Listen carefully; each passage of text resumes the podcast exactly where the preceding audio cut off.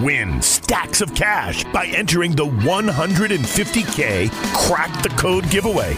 Brought to you by your local paper now through July 14th. Look for the code on page A2.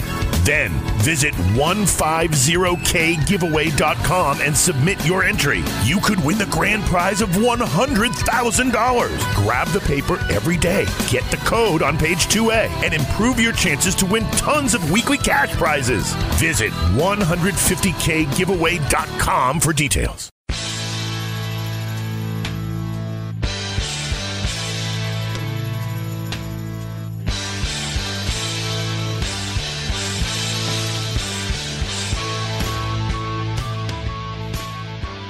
Hey there, and welcome to episode 18 of the Beneath the Stats podcast, produced by Wicked Local North Boston. I'm your host, Rob McKittrick. Joining me today is Barstool Sports Celtics and NBA blogger Dan Greenberg. Greeny, thanks so much for joining me. No problem. How's it going?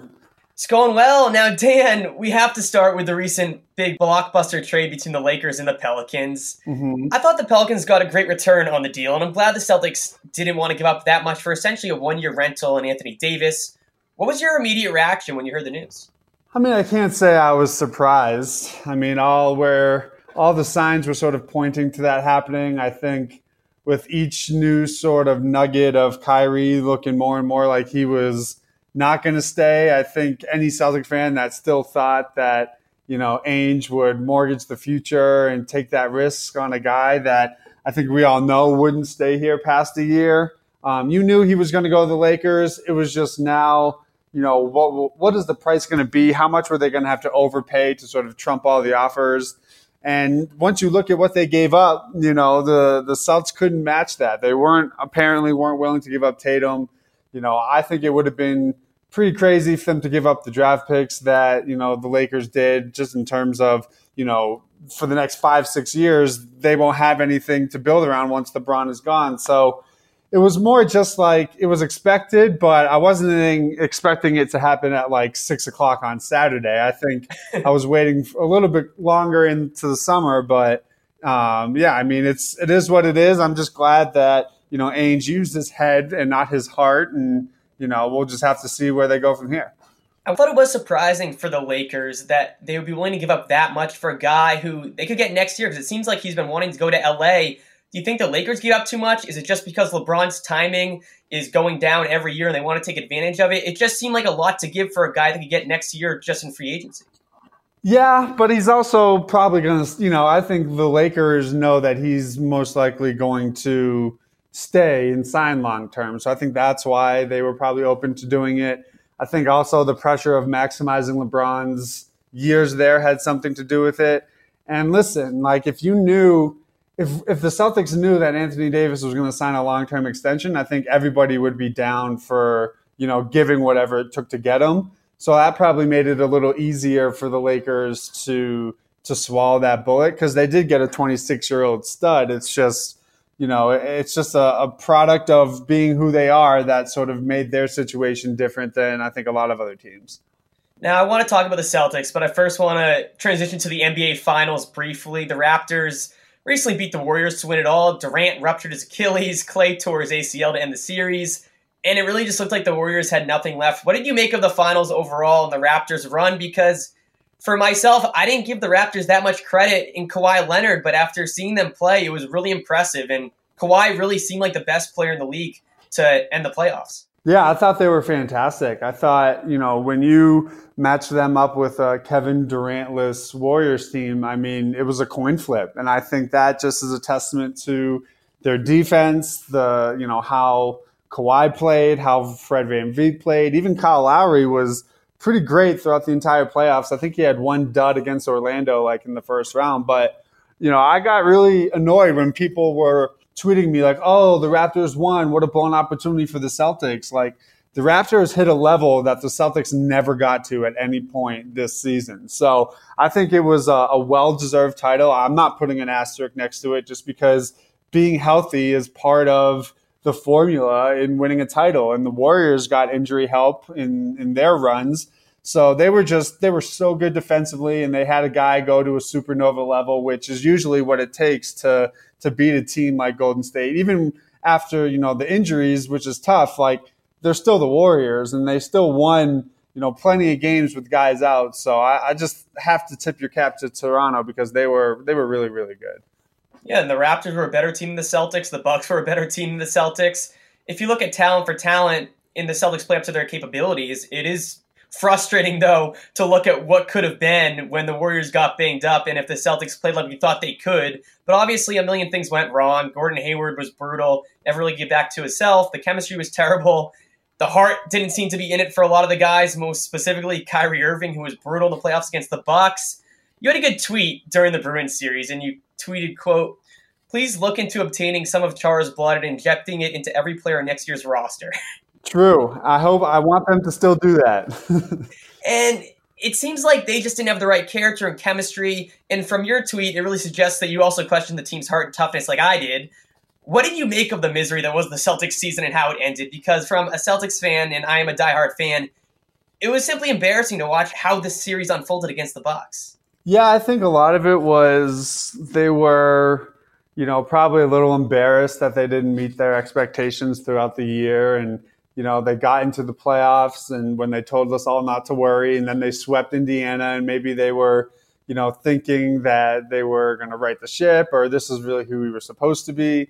But that was, I mean, we didn't make these moves and have these expectations to beat the Pacers. It was to beat the Bucks, to beat the Raptors, and to get to the finals. And then, you know, they lost game two and I think we were still all feeling good because really all you had to do was split. And then once they lost game three in the Garden, that's just when things things cratered. And I think, you know, Kyrie struggling the way he did. I think people probably resented him because he was the one that was doing all the talking about how, you know, they just had to wait for him and he this is why they brought him here. And he had the four worst games of his postseason career. And uh, it was just a situation where that I think was the boiling point where it was a sort of here we go again type situation where you know maybe they realized that you know as constructed just something wasn't working. Guys the chemistry wasn't working. And as a result we saw what we did which was just underachievement and a complete collapse. And that's sort of how i would group their whole season is just you know this team was great on paper. It was great for stretches but they just could never put it together. And in the first sign of adversity they just they crumbled. And that was just the most disappointing part and there are plenty of guys to blame for the whole season. Obviously, Kyrie Irving's at the top of the list. Terry Rozier I thought was terrible. Gordon Hayward, as I said, was inconsistent. The young guys seem to have more of an ego this year. Jayson Tatum taking tough shots. I thought he had too much one-on-one play throughout the whole season. And I even throw Brad Stevens on the list. I kind of put him at the bottom because I am a Brad guy, but I've said it on my podcast before. If you give Brad Stevens a lot of credit when guys overachieve with a less talented group, then if they underachieve and their chemistry issues, it does fall a lot on the coach. How much blame do you put on Brad for the job he did this year? Because I was disappointed with him, and I'm a big Brad guy. I mean, I think he deserves his fair share of the pie, right? Like it's on him to figure out rotations. It's on him to motivate his team. It's on him to figure out, you know, have the guts when a guy doesn't have it to to take him out. And I don't think he did that to start the year probably the way that he should have. But, you know, at some point the players have to play, right? Like he can only do so much, but you know his inability to call timeouts and stop runs, his you know inability to manage these superstar egos. I think this was probably the biggest learning experience of his career, and I'm curious to see how he looks next year, especially if Kyrie's gone and it goes back to these young guys. Like it wouldn't surprise me if all those same issues are no longer there because he doesn't have that sort of you know star top 10 top 15 player mentality on his team. But you know, I, I think everybody, him and Ainge, you know, you you could argue that you know Ainge not trading Rozier was a big deal, but at the same time,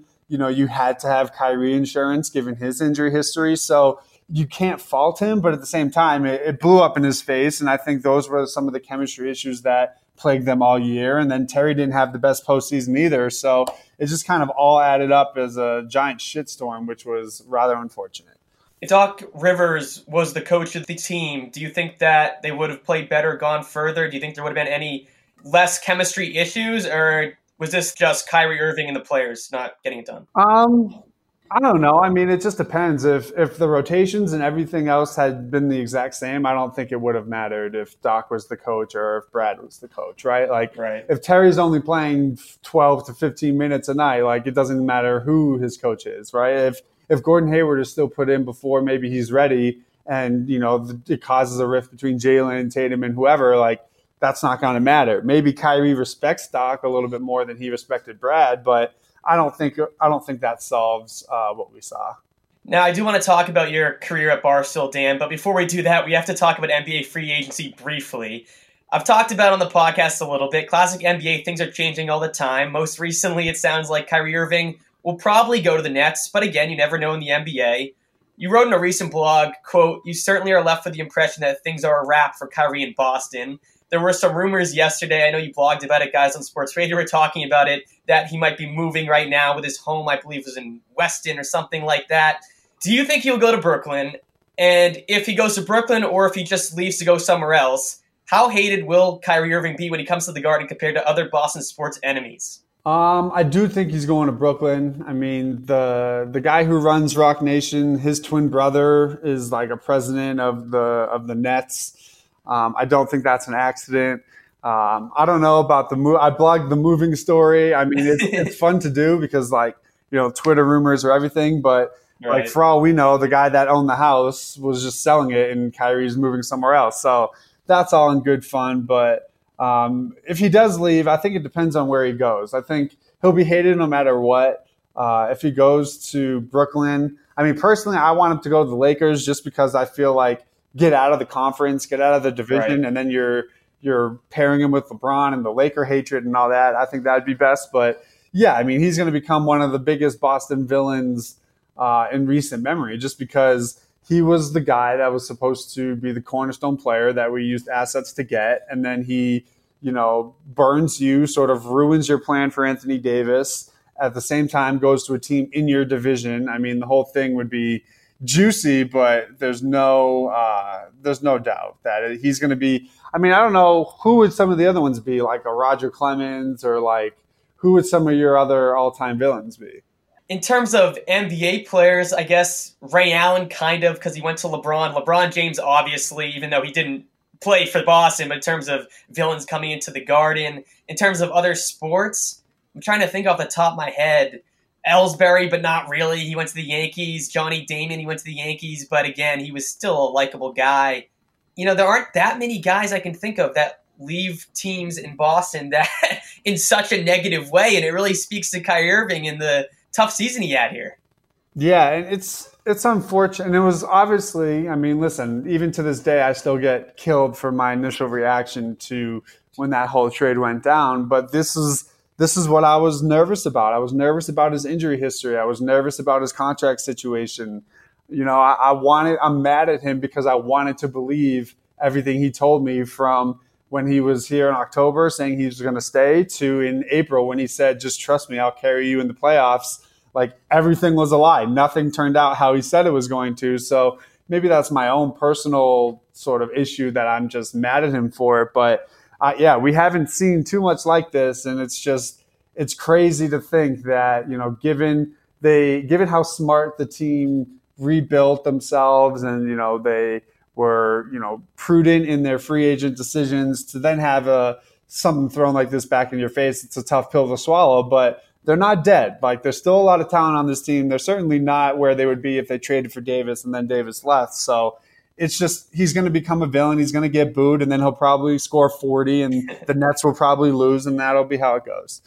Well, I'll believe it when I see it with Kyrie. He's a guy that I don't take any rumor for face value, and he could change his mind tomorrow for all we know. So, but I do want to transition to your career, Dan, to, to wrap up and end the podcast. Yep. As I said, you're a Celtics and NBA blogger for Barstool Sports, very popular sports media website. For those who don't know, it's really blown up, especially in the last few years people are really fascinated with Barstool, people that work there. How did you first start working at Barstool in the first place?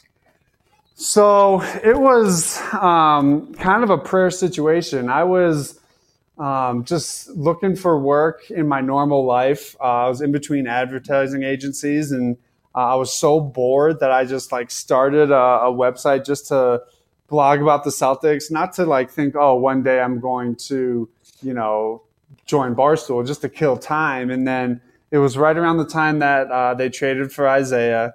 And uh, Dave had tweeted something out about Isaiah that matched something I had just written. And, you know, I was a nobody on Twitter, had like, I don't know, like 100 followers, like a nobody, nobody, nobody. And I just tweeted it at him. And I guess he clicked it and read it. And then he followed me for five seconds and DM'd me and asked me if I had anything else I wanted to send him. And then he unfollowed me. Uh, and then I sent him some stuff. And like a couple days later, I had a login and um, that was it. And I did it for, um, for free for a long time, you know, while still working a normal nine to five. Um, then eventually got a little bit of money just to, you know, cover my car payment and whatnot. And, right. But was still doing it, you know, as on the side as, you know, working 40, 50 hours a week. And, um, and then this past October made the jump to full time. So it was, you know, kind of a, a interesting story where like, you know, I'm not involved in the office. I'm not this huge internet personality. I'm just proof that if you want to do it, just do it and stay committed to it. And you never know because he's not lying when he says if you send him something, he'll read it, and if he likes it, he'll get back to you.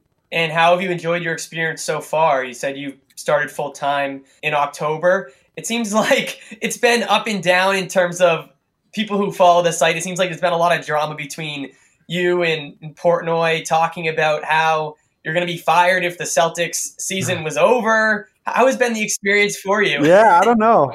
It's it's cool, man. I mean, for me, it's all just content. Uh, I've never met him like face to face, so it's a little weird right. to to hear that stuff when like we've never even met. But you know, I don't take it personally. I think you can't. You have to have the thick skin.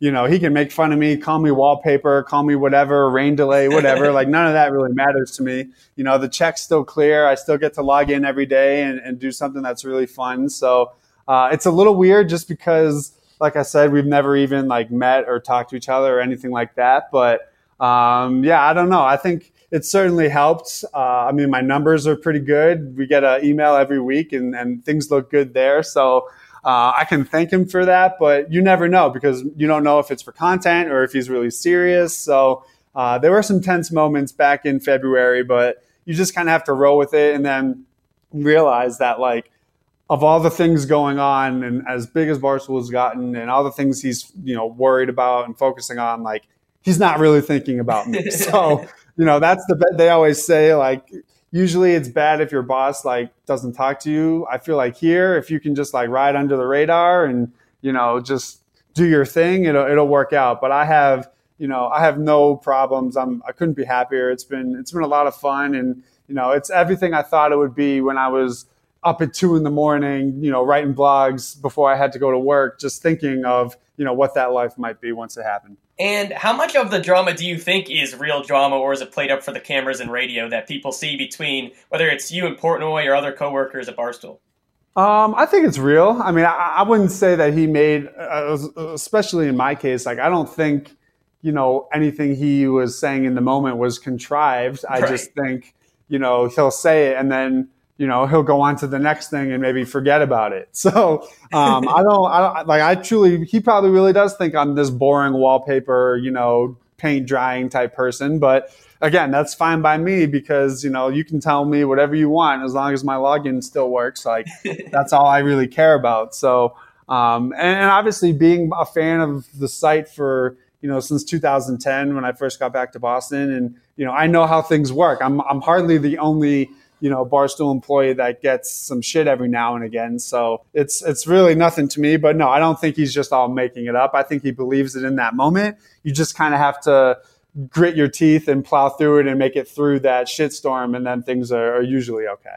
What has it been like for you to go from a guy who has about 100 or so followers on Twitter to now a very recognizable name in the sports media field and really a public figure almost in a way. Has that been hard for you? Has it been hard to deal with the backlash you may see on Twitter and social media of anyone who's in the public eye? Um, it's a little, it's a little bit of a different sort of way to live. Um, I, I think, you know, again, I'm not a public persona. You know, I don't consider myself a journalist. Right. Um, I don't consider myself media or anything like that. I'm just a guy that loves to talk about the Celtics and talk about you know basketball and things like that. Um, but it is a little surreal. Like you can never you can never read the comments and only pay attention to the good or only pay attention to the bad. Like the internet is going to have trolls. There's going to be people that call for your job and tag your boss and tell you you suck. And then there's going to be people that really enjoy what you do. And I've always approached it like, listen, I'm coming.